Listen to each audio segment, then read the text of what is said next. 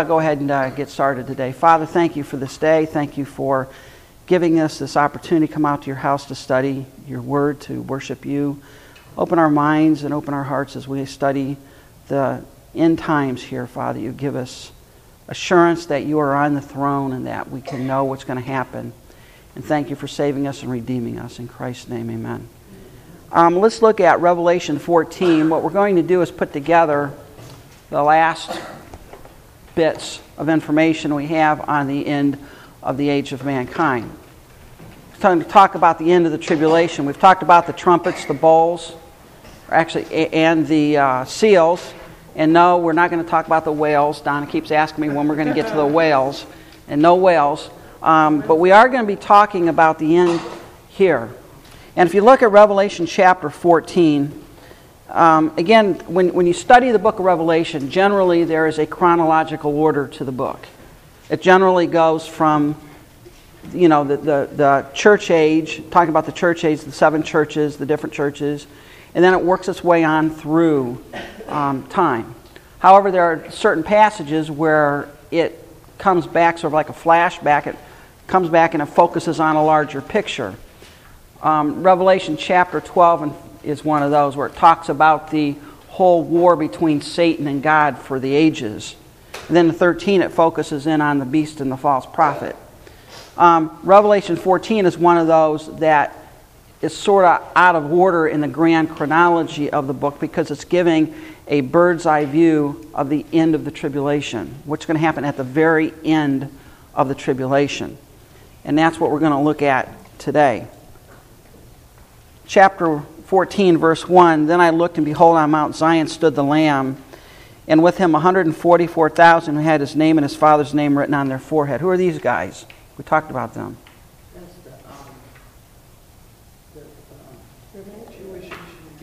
Yeah, the Jewish ambassadors, the Jewish um, evangelists. All right. Now, some said these are martyred. Um, I'm not sure they're martyred because where are they standing? They're sealed, they're protected, but where are they standing here? Where's Mount Zion?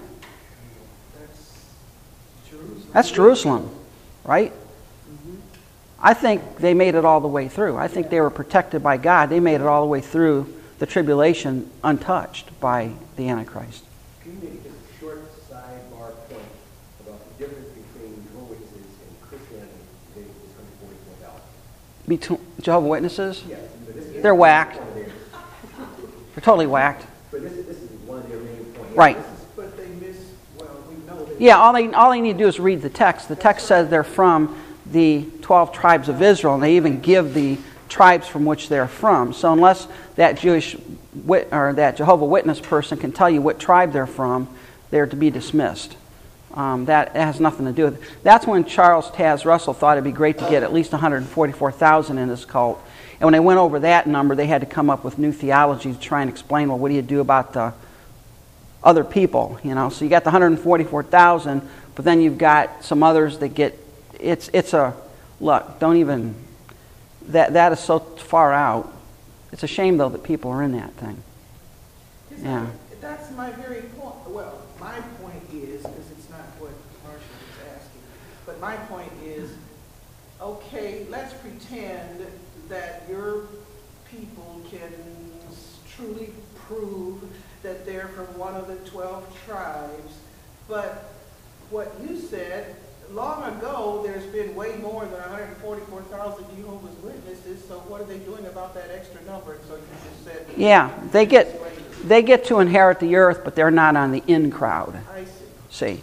Um, and, and actually, a lot of cults wind up that way. The Mormons do that too. The Mormons have three heavens you can get to the telestial, terrestrial, and celestial. And you want to make it to the celestial heaven um, in their theology. That's where you get to populate your own planet. It is weird, all right? And um, it, they don't say. But they believe that God, Elohim, was once a man just like us, and he attained godhood. And that's what they want to do. They want to attain godhood. It is, it is weird beyond belief. The fact that anybody can actually believe that stuff is beyond me. You know, and one of the things, just as a sidebar, you know, sometimes we, you know, we sort of look ourselves, man, you know, we really believe in some weird stuff. Look, we're not weird. They're weird. We're not, we're not nearly as weird in our beliefs as some of these things are, or some of these um, cults are. So don't, don't worry about that. But, okay, Mount Zion, I wanted to, you, you were talking about that. That directly correlates with Zechariah 14, uh, where the Lord is standing on Mount Zion. Right. When it cleaves in two, and that's at a point after the tribulation. When he comes back. That's right. Right. It shows right there that they make it through the tribulation. They make it all the way through, all right? And I heard a voice from heaven like the roar of many waters and like the sound of thun- loud thunder. The voice I heard was like the sound of harpists playing on their harps, and they were singing a new song before the throne and before the four living creatures and before the elders. No one could learn that song except the 144,000 who had been redeemed from the earth. It is those who have not defiled themselves with women, for they are virgins. It's those who follow the Lamb wherever he goes. Those have been redeemed from mankind as firstfruits for God and the Lamb, and in their mouth was no lie found, for they are blameless. Kind of hard to sort all of that out, isn't it? But what can we know about these guys? They were pure, right? They were pure. They, they were totally devoted to God. All right. Probably not. It's just that they were, they were so caught up with their, their witnessing, they didn't have time for normal family issues. That, and and it's, it's not, don't, don't think here that says, well, um, if they were with a woman, they would have been defiled. That's not the point that's being made here. All right, the point that's being made here is that they were totally, completely devoted to God and to His service and to the witness. And of course, if you're one of these witnesses, do you have time to raise kids or no, you don't have time for family issues. They're totally devoted to the Lord. But what you have here is you have 144,000 of these men who make it all the way through the tribulation. They are not harmed by the beast and the false prophet. Why? Because they have the seal of God on them. They're unharmable. And they are, they are the first fruits, called they are sort of the first fruits of the redeemed of the millennium. Then I saw another angel flying directly overhead. Now we're going to have the message of three angels that are going to, and to, to give a message. And this is a global message that they're going to be giving here. I saw another angel flying directly overhead and an eternal gospel to proclaim to those who dwell on the earth, to every nation, tribe, language, and people. And he said with a loud voice, Fear God and give him glory, because the hour of his judgment has come, and worship him who made the heaven and the earth, the sea, and the springs of water. What's the gospel he's preaching? What is the gospel this angel is preaching? Good news. And what is that good news? What good news is he preaching?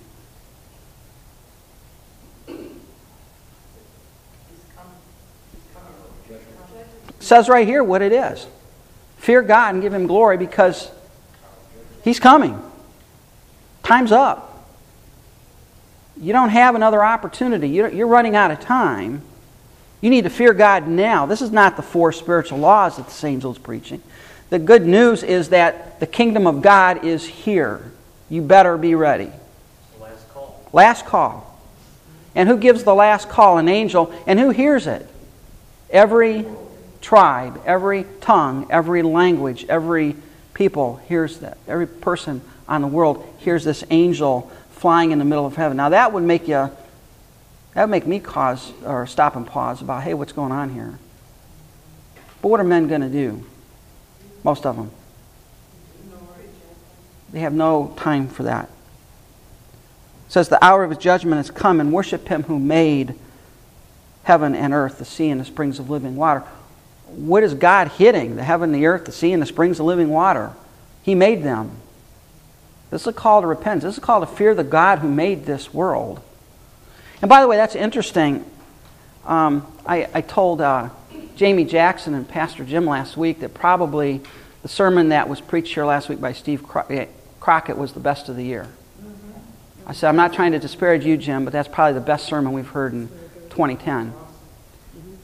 And where did Steve start with his pro- gospel proclamation to those people? Where did he start? Remember? What did he tell them when he first showed up? The reason why he came. And what was that? I have a message from. God. No? The Creator. I have a message from the Creator. That's the starting point of the gospel for most people. I have a message from the Creator. I have a message from the one who made you. And as soon as I learn your language, I'm going to give you the message that He has given me. Go back to the creation. One of the greatest damnable lies that ever been voiced on humanity is that we don't need God. God's not the creator. We're just an accident here. Once you remove God as the creator, who needs God? And who needs salvation? Who needs Jesus? That's exactly the point that I taught, in that, you know, you hear John 3.16, John 3.16 being the most important verse in the Bible, and it dawned on me that, at least for me, Genesis 1.1 is the most important verse, but you can't wrap your mind around Genesis 1.1, you're never going to arrive at John 3.16. Right. You got to first acknowledge that there's a creator before you acknowledge him in Jesus Christ. Mm-hmm. And that's the starting point. Of the good news.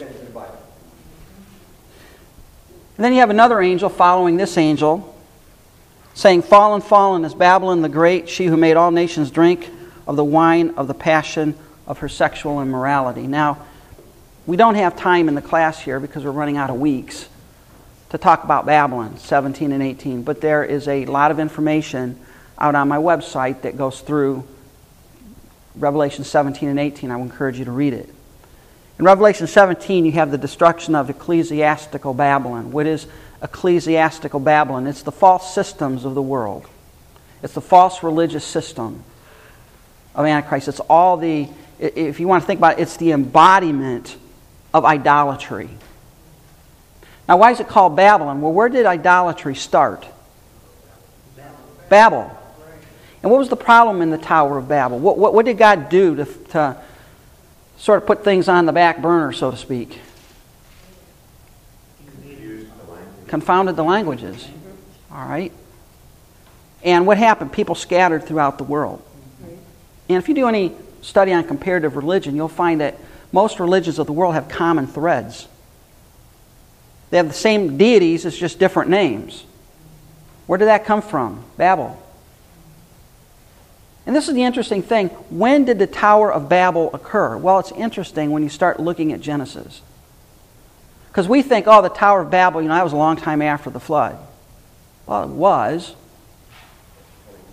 But the interesting thing, how many years? That's 100. About 100 years.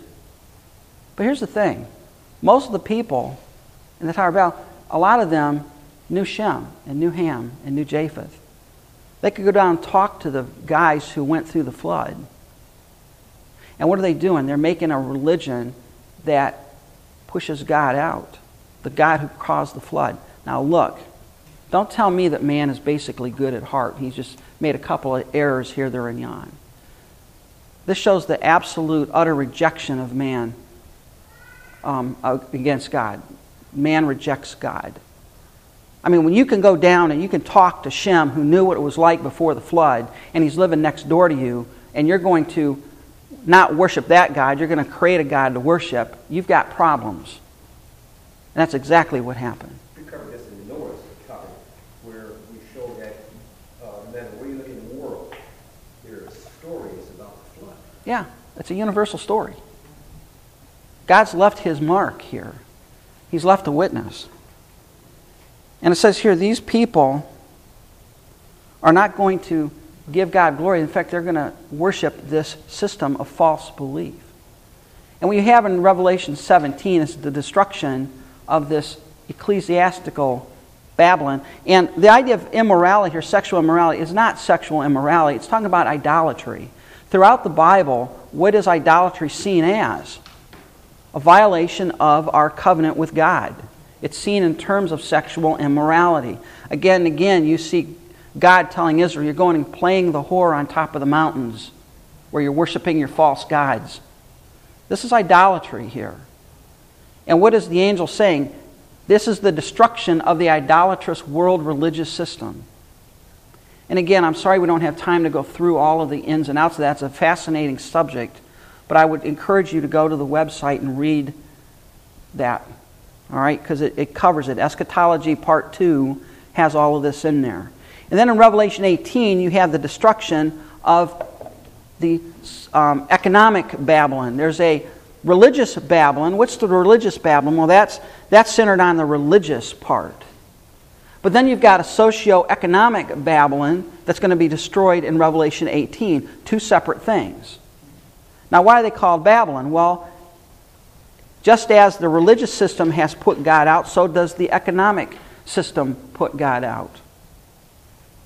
And the religious system is destroyed by the Antichrist. God uses the Antichrist to destroy that. But the socio-economic system is destroyed by God.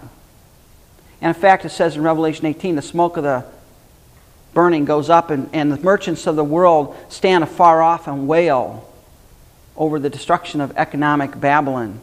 That is the economic system of the world. The economy of the world is going to be destroyed by God, it's going to collapse.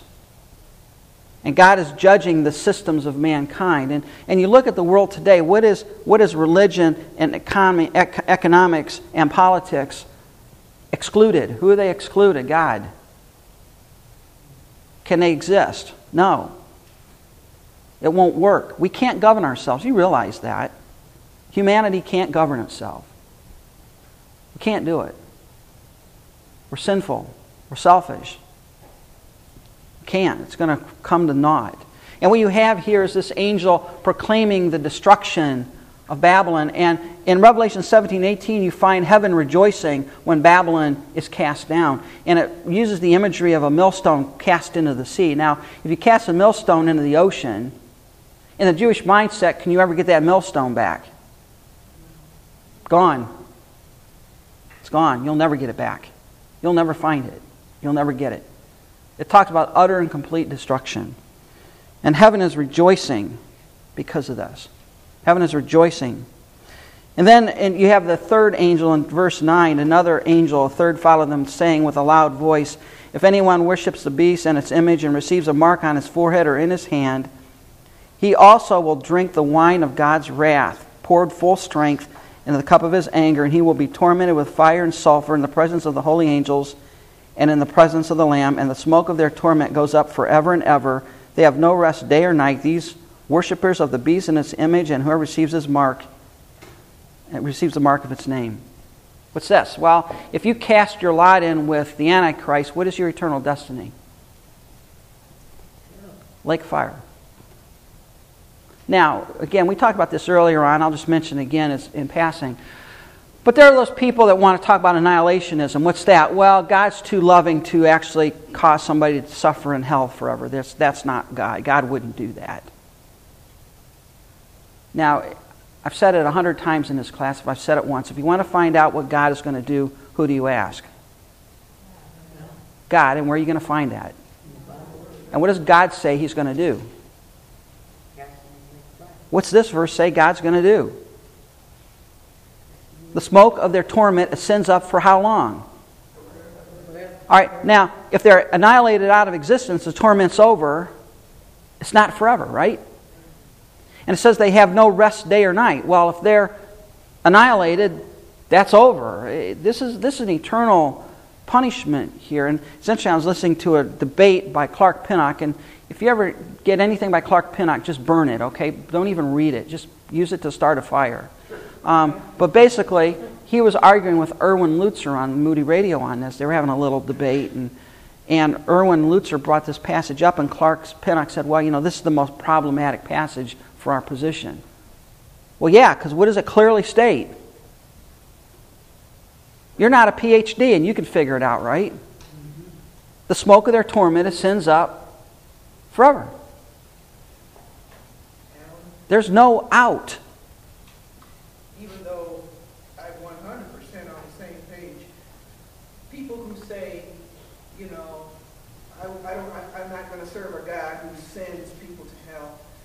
God doesn't send people to hell. Was made for Satan and his angels, Isaiah Right. chapter five. We, not we, thank the Lord, but people who reject God automatically by default send themselves to a place that wasn't made for them. Right. But they have, by default, rejected where God Mhm. wants them to go, so they send themselves to hell. This applies to what they did to themselves, Right. not what God did to them. Right. That's exactly right. We don't like, you know, there are people that don't like that. They don't like that concept. And the answer to that is look, what has God said? You go with that. You don't go with your own sense of morality. That's one of the big problems. People have, well, I don't like that about God, so I'm going to create a God that doesn't do that. Fine, you can do that, but is that the God of the Bible? No. You got the wrong God. That's idolatry. Look, if you want to know what God's going to do, you go with what God says He's going to do. And here it's very clear how long are they going to be there? Forever. They're not going to get out. The smoke of their torment ascends up forever and ever, and no rest. Here's a call for the endurance of the saints, those who keep the commandments of God and their faith in Jesus Christ. What does that mean? If you have not received the mark of the beast, hang in there because it's worth it. Even though you might die, you're not going to be going to this place of eternal torment. Hang in there, endure to the end. And I heard a voice from heaven saying, Write this Blessed are the dead who die in the Lord from now on. Blessed indeed, says the Spirit, that they may rest from their labors, for their deeds follow them. Blessed are those who die in the Lord. Um, and again, we talked about this. If you say, Well, I'm just going to wait and see if all these events happen, and then I'll believe, you've got going to have a rough life ahead. I'd rather believe now and not go to this, go through this time. Then what do you see in verse 14? Then I looked, and behold, a white cloud, and seated on the cloud, one like the Son of Man, with a golden crown on his head and a sharp sickle in his hand. And another angel came out of the temple, calling with a loud voice to him who sat on the cloud, Put in your sickle and reap, for the hour to reap has come, for the harvest of the earth is fully ripe. And so he sat on a cloud, swung his sickle across the earth, and the earth was reaped. This is the image. This is a um, agricultural image. In those days, most people were farmers. Most people lived by farming. And what was the sickle a sign of? It was a sign of the harvest. You would come and harvest the earth. And what is the harvest? That's at the end, right? So here's this angel that comes and reaps the earth. And another angel came out of the temple in heaven, and he too had a sharp sickle. And another angel came out from the altar. The angel had a, who has authority over the fire, and he called with a loud voice to the one who had the sharp sickle Put in your sickle and gather the clusters from the vine of the earth, for its grapes are ripe. So the angel swung his sickle across the earth, gathered the grape harvest of the earth, threw it into the great winepress of the wrath of God. And the winepress was trodden outside the city. Then blood flowed from the winepress as high as a horse's bridle for 1,600 stadia, or about 184 miles. What is this? Pretty gross, isn't it? Pretty gross image. It's like God gathering all the people in the earth and putting them in this great press and squeezing all the blood out of them until it just runs out all over the place. Pretty gross. Well, what is this an image of? What do you think this is an image of? Armageddon. Battle of Armageddon. That's going to be carnage, right? What does God do? God calls all the birds of the air to come together and do what? Eat. Because of the because of the rebellion of man, come together and eat. You're going to eat the flesh of captains and of mighty men and of, of the horses and all of that. And it's 184 miles, and it goes up, even some places to the horse's bridle, about six feet high. Now, that doesn't mean that for 184 miles it's six feet deep. Because if you do the mathematical calculation, take every human being on the planet, take all of their blood, that's not enough to fill that. So, what is it saying? What's it going to look like in some places? It's going to be like that. It's going to be up to six feet deep. The blood, the mud, the gore, the ick, the whatever. It's pretty gross. Valley of Jezreel. Har Megiddo, it's called. He's going to gather them together in Armageddon. And earlier on, we saw about the, the, three unclean, the three unclean frogs gathering all men together to the battle. God's going to draw everybody there together. And they're going to come to try and destroy Israel. And what is God going to do? He's going to show up and ruin the party, basically. And how does he do it? He just speaks the word, and what happens? They die. It's not even a match.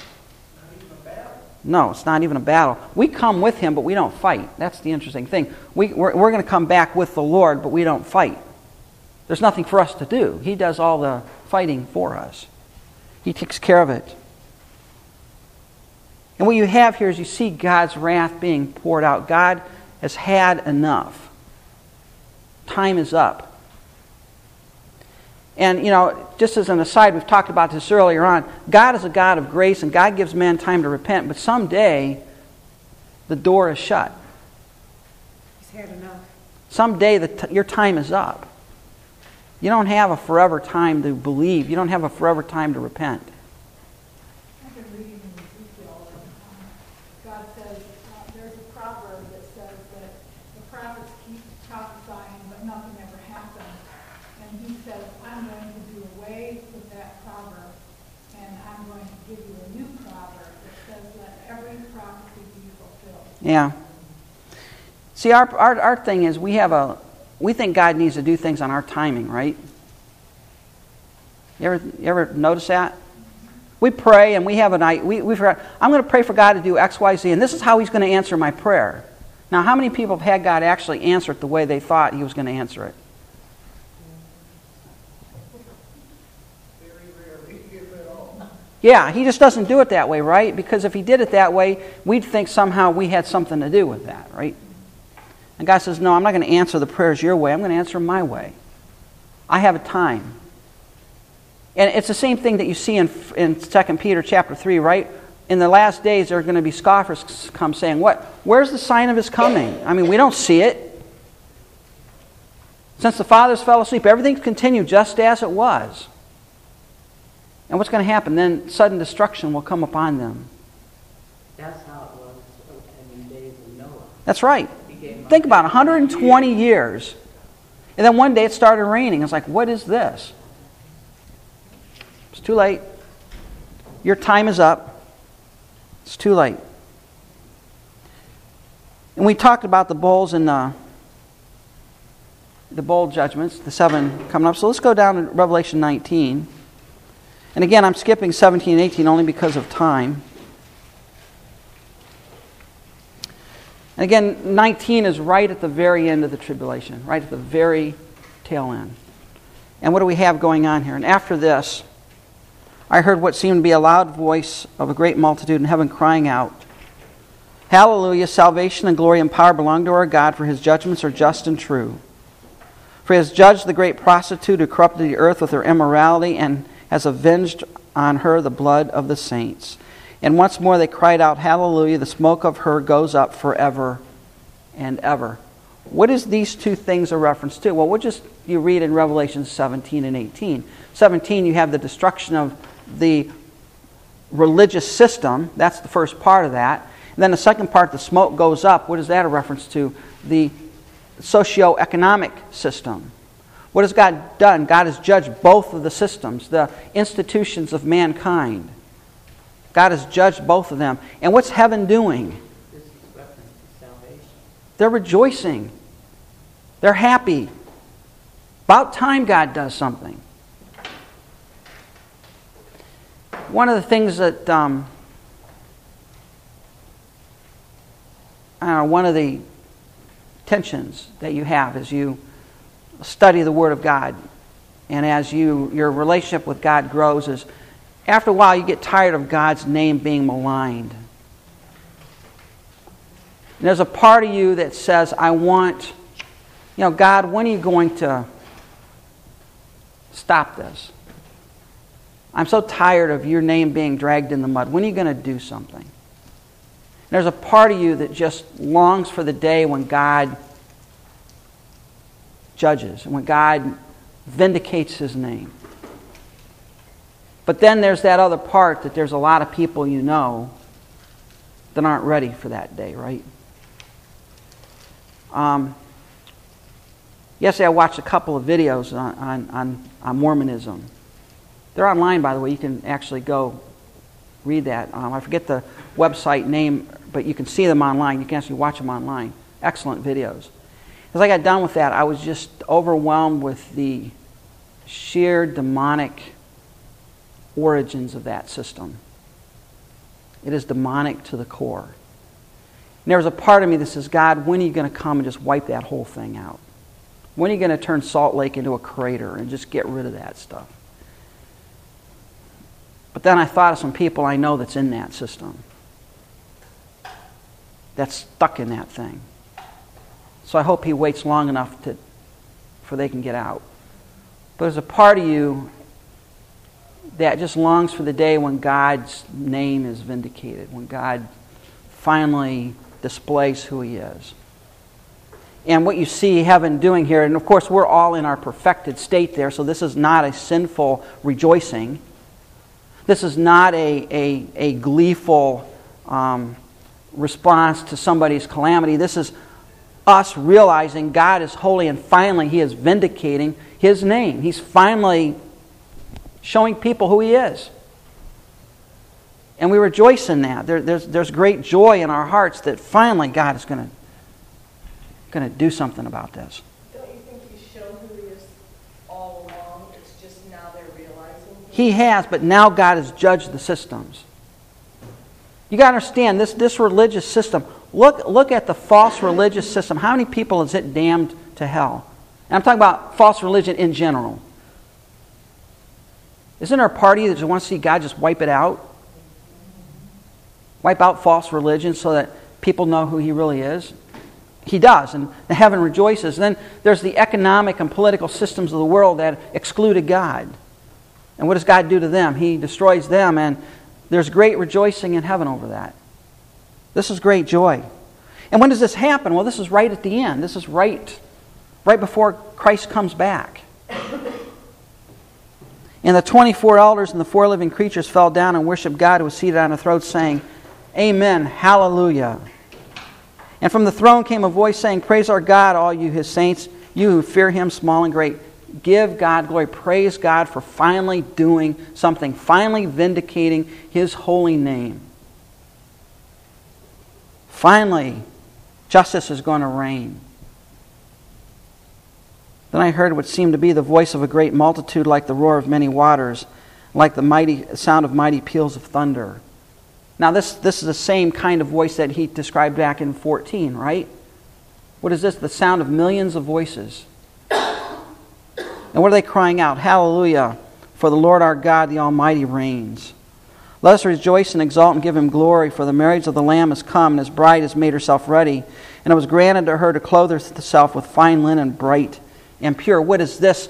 This is the rejoicing of heaven. The time for Christ's return has come. What has everybody, what has every believer been looking forward to? The return of Christ. Now it's here. He's coming. And heaven is rejoicing. And it says his bride was giving, given fine linen, white and clean to wear. Now, who is the bride of Christ? The church. We are the bride of Christ. Ephesians chapter 5 talks about us being the bride of Christ. Well, what about the Old Testament saints? Well, they're the friends of the bridegroom. They're not the bride, they're the friends. For fine linen is the righteous deeds of the saints. What do you mean, righteous deeds? Do you do any righteous deeds? Well, the power of God, we can, can't we? Can we?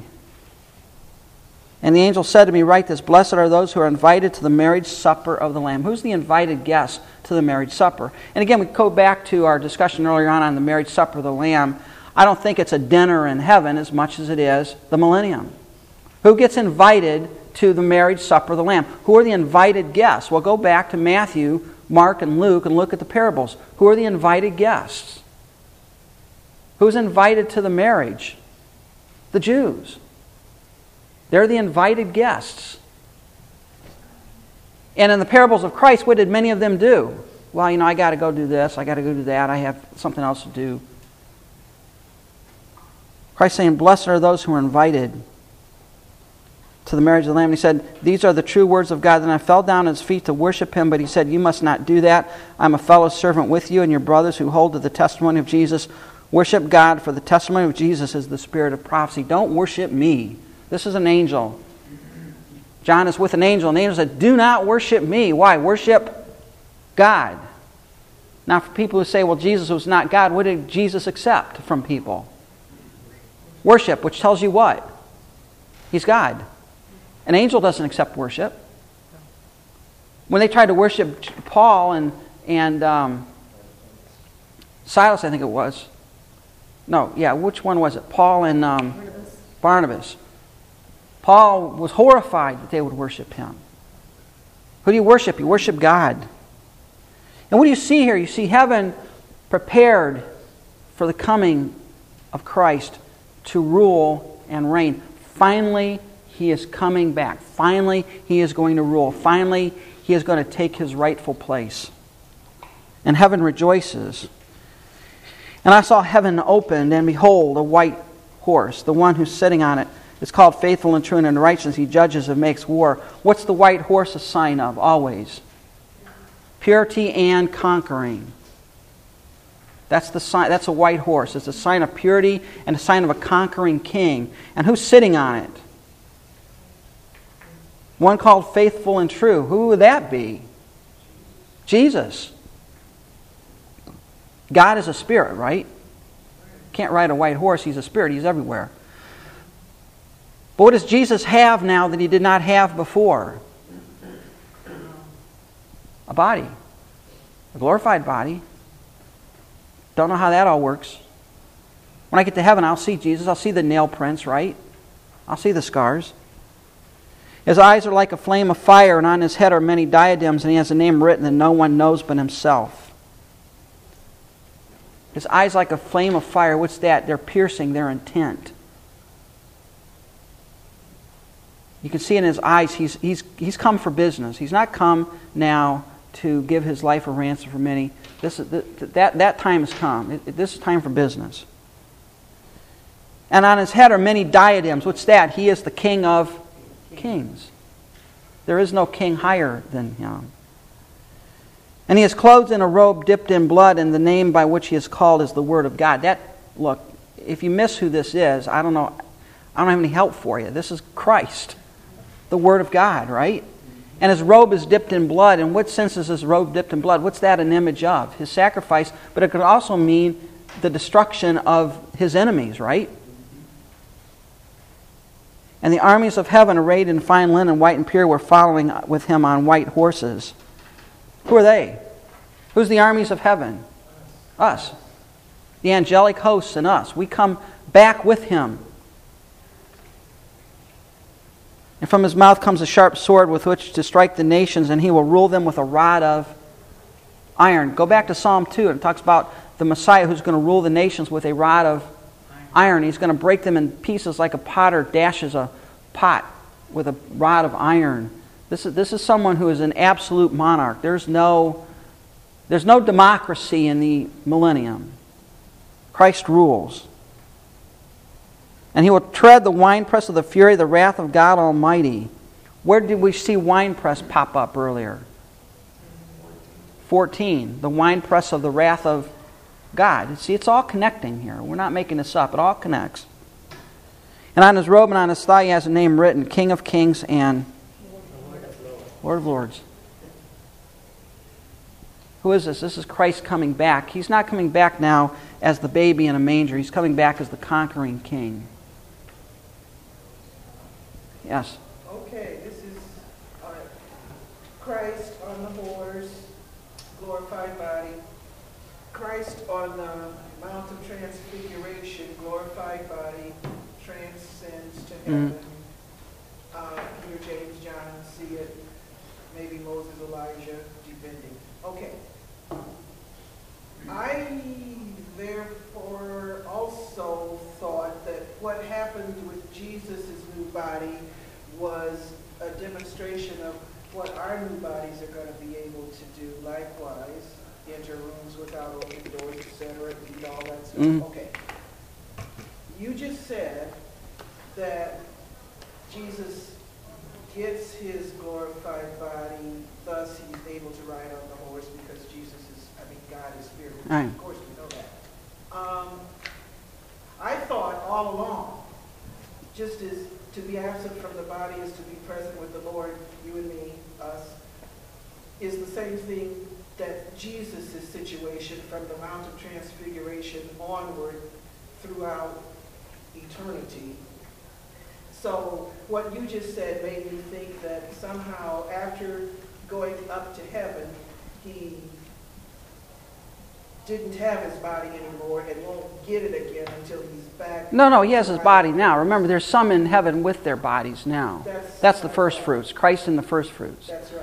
But we are going to get our glorified bodies when? When he comes back Of again. course, right. All right? So. But this is at the end when we- Misunderstood. Yeah. He just got a body. No, no, no, no, no, no, no, no, no, no, Okay. no. He has one now. Right. He has one now.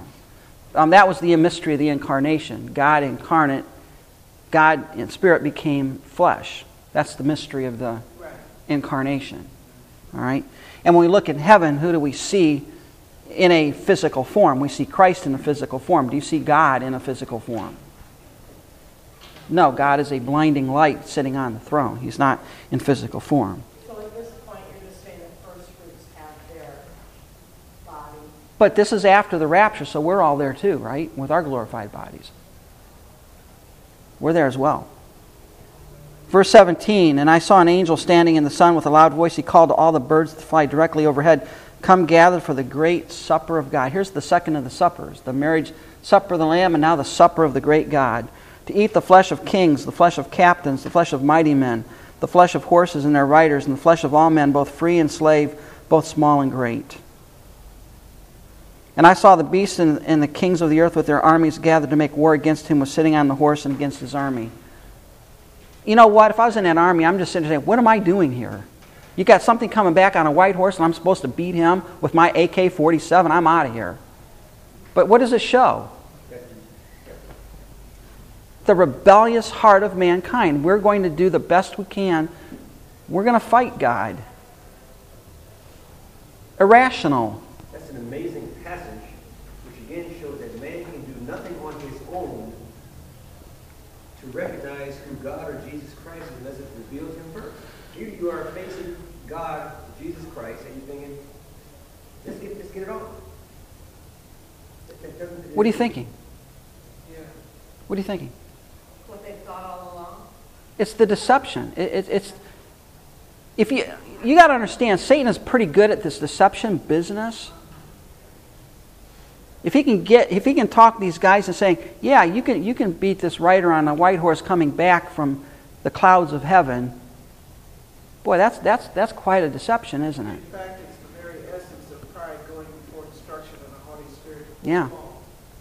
But men are so so steeled in their rebellion against God that they'll they will not turn. Are we also in their condition from the uh, judgments before the boils and, and, and ooze that's coming out and they're still going to fight against them? They're yeah.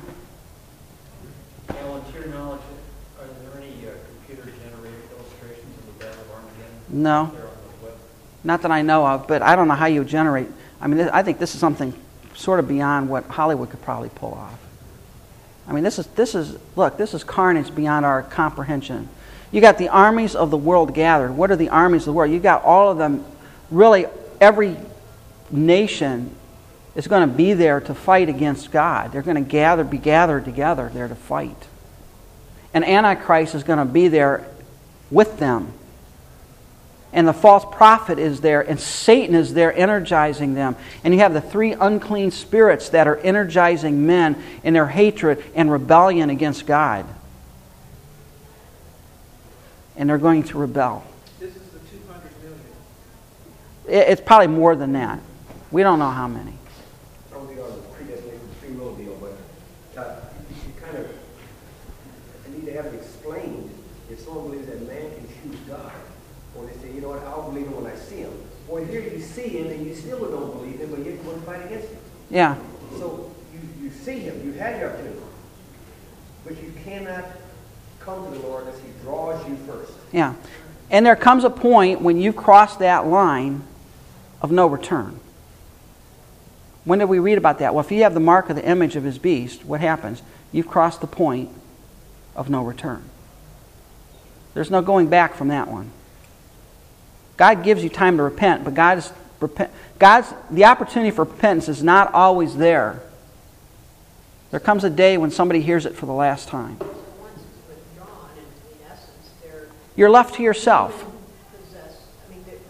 You're not demon possessed, you're just left to yourself. And in your natural state, what will every single human being do? Reject God.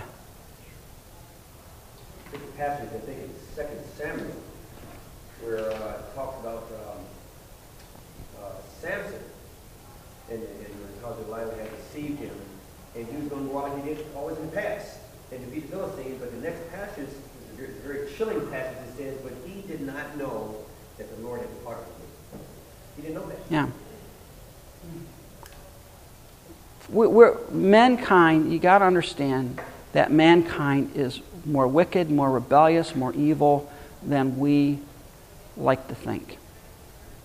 We, we really want to think the best of people. But look, the Bible says, left to your natural state, what are you going to do? You're going to rebel against God. A hundred years after the flood, when you could have gone down the street, talked to Shem, what are you doing? You're going to go down and create a God that doesn't exist to worship. You're going to do the same thing that your forefathers did. Especially the God that you have to carry. Yeah, and then and then when you go to the book of Judges and you have the end of Judges there, where you have them the whole thing with the Benjamites and the whole thing with the the Micah the the priest who create, created a false system of belief up in Dan. That's two generations after they got out of the promised land. You understand that? Two generations later, what's Israel doing? They're off into idolatry. How long does it take to go to pot? Two generations, you're done for. If you're not passing the truth on to your kids, it's all over.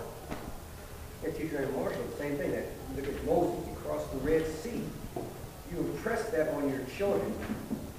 Your children see it, you see it, but somewhere along the line, someone dropped the ball. Someone dropped the ball. didn't believe, which your grandfather said he spoke to Saul, I don't believe that until I see it. It doesn't take long to lose. It didn't even wait two generations. Yeah. Moses went up to Sinai and There- God gone. Yeah, while they're gone, they're down there making a golden calf. But what do you have in verse 19? They're gathered together and make war. And what happens? Satan's captured. And the beast was captured, and with it the false prophet who, was, who, was, who in its presence had done the signs by which he deceived those who had received the mark of the beast and those who worshipped his, its image. The beast and the false prophet are captured. What, and again, what, what, what was the false prophet? What was he doing? He was causing the world to worship the beast. And how is he doing that? Signs and wonders. Folks, when you're after signs and wonders, you got to be careful because what can happen to you very quickly. Now, listen. If the world is wondering after the beast because of the signs and wonders that was done, what kind of signs and wonders do you think were done? Big or little? Big. Whatever it was, it was spectacular enough and big enough to cause the entire world to be deceived. They're deceived. They're deceived into following the beast and following the false prophet and following Satan who is energizing the beast. But what happens at the Battle of Armageddon? Well, the beast and the false prophet aren't killed, they're captured. And where are they cast? What's it say here? Lake of fire. Lake of fire. What is the lake of fire? The lake of fire is the eternal state. The lake of fire is the place from which there is no escape. The lake of fire is the everlasting fire prepared for the devil and his angels. Who gets thrown into there first? The beast and the false prophet. They get thrown into there first.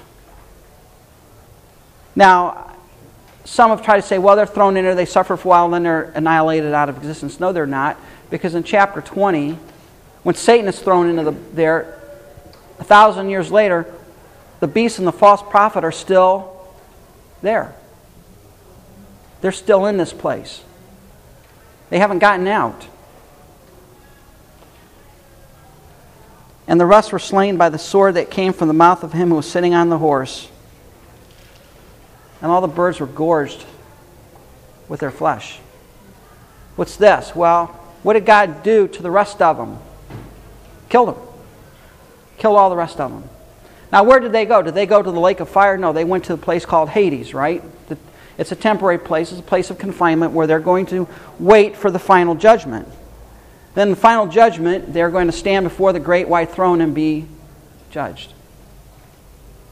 So, what do you see going on here? You see Christ coming back, and what happens to everyone, every, all the people in the armies at the Battle of Armageddon? They are destroyed, they're wiped out, they're killed by the sword that comes out of his mouth. And the carnage is so great that the birds are gorged with the flesh. The blood flows in some places up to six feet deep. This is gross. But this is what happens at the Battle of Armageddon. Now, if you go back to Matthew 24, and we don't have t- time to go through all of this, Matthew 24 and 25, when Christ comes back and his feet touch the Mount of Olives and it's split in two, What's he going to gather together before him? All the nations are going to be gathered before him. And what's he going to do when he gathers all the nations? That's all the peoples. What's going to happen when he gathers them all? Matthew 24, 25. He's going to separate them, right? Separate the sheep from the goats. What's going to happen to the sheep? Where do they get to go? No, they're not going to be raptured. Rapture's over. They're alive. They're still living. What happens to them? What do they, what do they get to do? No, they don't rule with them. They enter the kingdom. Who populates the millennial kingdom? The believers who are alive. Now, we got 144,000 we know of, right? There's going to be a lot of others that believe. And on what basis do they get to inherit that? Well, when I was in prison, you came and visited me. When I was hungry, you fed me. When I was naked, you clothed me. When I was thirsty, you gave me water. And they said, When did we do this? He said, When you did it to least of my, these my brethren, you did it unto me. Now, look, that is not a salvation by works, but if during that time you assist a Jew, what does that tell you about you? Assisting the Lord. You are not part of the kingdom of the Antichrist. You've not received his mark. And what does God do? God says, This is because you were believing, and the way and the way that belief, the way your faith in me was evidence is you did these things to these of my brethren. God says, You get to enter the kingdom. You get to enter the millennium. You get to be the ones that populate the new heaven, or not, not the new heaven, but the earth, the millennial kingdom. Now, what happens to the goats? Depart from me, ye cursed, into everlasting fire. I never knew him. Never knew you. So at the beginning of the tribul- at the beginning of the millennium, there's going to be a time we see this in Daniel 12. There's a time when God establishes the kingdom, but when the kingdom starts and says, "Blessed is the one who reaches the what is it the 1335th day or something like that." Blessed is the one who gets to that point. What does that mean? You're in the kingdom now. You're in the kingdom. The time of judgment is over. The time of Christ's return is done. You are now in the kingdom. And what is the kingdom going to be like? It's a time of great blessing. We're going to talk about that a little bit next week, the millennium. It's going to be a time of peace. Christ is going to rule. We're going to rule with him. That's part of our reward is we're going to rule with Christ. But Christ is going to be here physically ruling from his throne on Jerusalem. And there's going to be a time of peace and prosperity and, and abundance that the world has never known for a thousand years. But unfortunately, what's going to happen at the end of the thousand years? Satan is going to get out of the bottomless pit, and what's he going to do? Deceive. Deceive the nations, to rebel against God. There was classic movie many years ago called Sting. And uh, in the movie there, uh, near, the, near the end, they're doing some off-track, some kind of racing betting where they can see the results of the race or get the results of the race in bet and not lose because the results are already in. And so you can't lose. And it's amazing, listening to you speak, Alan, that years from now, there will be other teachers like you teaching this here, and like Sting, you have the layout right here of what's happening. You see things happening all around you, But yet, you're gonna have, most people are gonna say, think about that. Whether they're in the classroom, whether someone, Yeah. like is on a, a street corner, reading from Revelation, they're gonna have the results, like we sing, they're gonna have the results. You shouldn't, you shouldn't lose, but the results are here. But they placed the wrong bet. Yeah. You got to understand when God wins, God does not just squeak by a victory. He doesn't win by getting a home run in the bottom of the ninth with two outs, nobody on base. He blows away the competition. It's not even a match. God wins. Well, next week we'll pick up with um, Millennium. Before we do that, however, I got a couple of things to pass out. I got to find it here. Um, some of the students have been taking this again for a certificate from Moody, and I have your certificates here. Nancy Barras. All right. This is a certificate for the Bible Doctrine series. This is because she has taken 10 units, and she's got a certificate for Bible Doctrine. So if she, if you have a question on theology, she's the one to ask on that. I also have one here for Sylvester Jeffrey, Senior. Bible Doctrine Series. All right. There you go, Sylvester. And I got one for Joy, who's not here. She actually has two certificates. She has the Bible Doctrine Series, and she also has the Walk in Wisdom certificate for doing um, the Old and New Testament surveys. So she's even. She's even smarter. I, I like to give it to her when I find her. So, but yeah, congratulations for doing that. For you made it through ten classes with me. That's that's pretty good.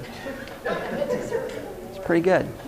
Yeah, you should get a certificate for that. Just uh, you know, sort of like I, I survived Alan Schaefer's class T-shirts. You know. Um, so, anyways, congratulations for you guys. So. Let's close in a word of prayer. Father, thank you so much for this day you've granted to us. And I pray that you help us to ponder these things. And thank you that you win. Father, we know the score. We know how it's going to wind up. We know who comes out on top. We don't need to be afraid of what's going on in the world. We don't need to fear. We don't need to be concerned about it because you said you've taken care of it. And so we, uh, we take our comfort in that, Father. Help us to live in light of eternity, knowing that someday you're going to rule in righteousness and we're going to be there with you. And I pray that you give us a concern for our family and friends and neighbors who don't know you, that we would want them to be there with us, rejoicing in your presence, enjoying your fellowship for all of eternity. Thank you again for this day. In Christ's name, amen.